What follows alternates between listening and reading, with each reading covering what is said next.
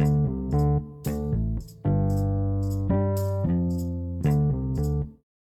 was an Army chaplain. My soldiers asked me all kinds of questions about God, life, relationships, the Bible, and I answered them as best I could. They also called me Padre. So welcome to the Dear Padre podcast, where I try to take some of the questions of the day and answer them as best I can.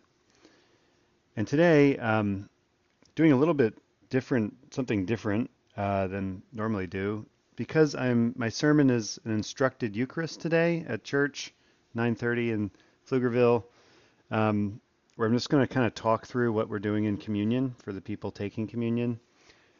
I will um, I will be um, talking about Pauli Murray. This is also her feast day, a day we remember her.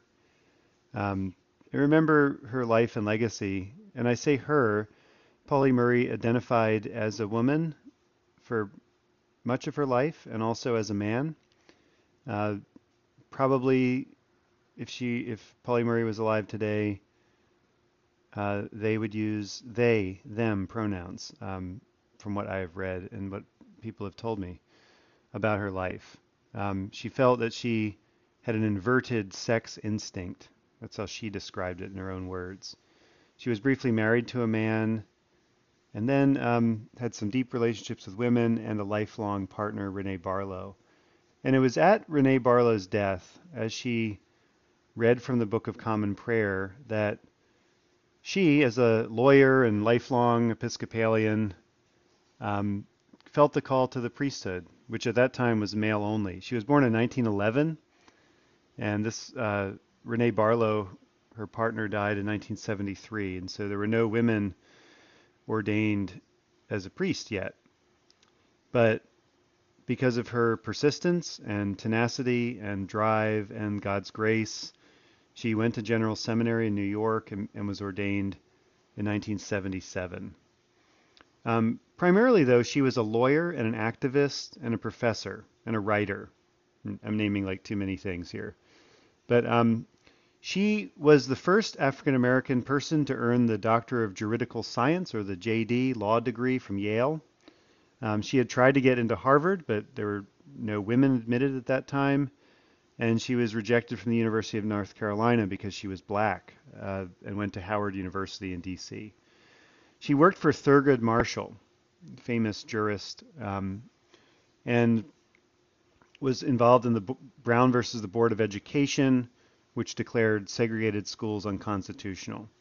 Um, so she had this legal career that was deeply influential and an activist career too. She um, was part of the founding of the National Organization for Women, and found that um, even though these organizations were formed around uh, destroying the patriarchy and oppressive systems of, of uh, gender inequality, she also um, realized that there was another kind of discrimination against black women in these organizations. So her life really tracks so much of the trajectory of liberation and, and activism for women and for black people and other people of color in our country. Um, and even people that are in, um, in are, who do not conform to gender norm norms that many of us uh, feel are normal. That kind of norm of male female um, that we, or at least I, have always sort of assumed because that's me. Um, uh, I've not always realized that not everyone has my experience, which is true. Not everyone has our experience, and certainly Pauli Murray's experience was one of being queer, and her experiences, and Pauli Murray's experience as a queer person, um, certainly shaped the way Pauli Murray moved through the world and the kinds of things that Pauli Murray involved herself in. I want to read one of her poems, To the Oppressors. She wrote a number of poems after massacres and lynchings and other horrific events. Um, she wrote, To the oppressors, now you are strong, and we are but grapes aching with ripeness.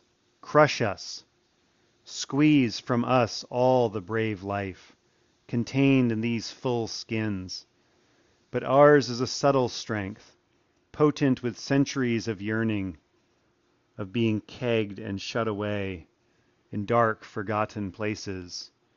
We shall endure to steal your senses in that lonely twilight of your winter's grief. After the Harlem riots of 1943, she wrote, Not by hammering the furious word, nor bread stamped in the streets, nor milk emptied in the gutter, shall we gain the gates of the city. But I am a prophet without eyes to see. I do not know how we shall gain the gates of the city. It was 1943.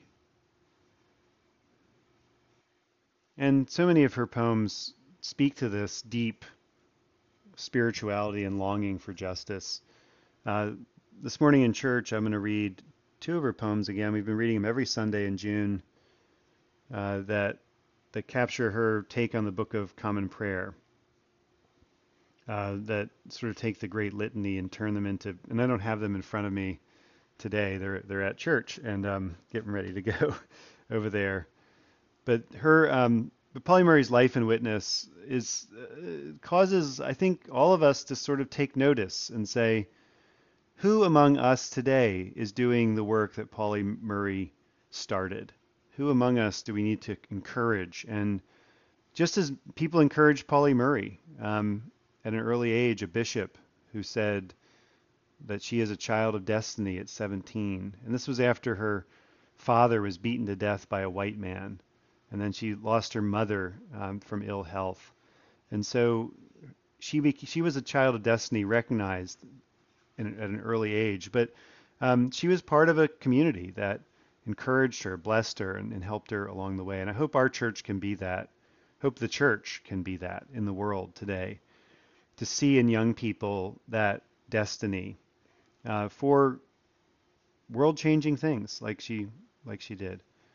Um, so we thank God for Pauli Murray, a priest, a lawyer, an activist, a writer, a poet. Liberating God, we thank you most heartily for the steadfast courage of your servant, Pauli Murray, who fought long and well.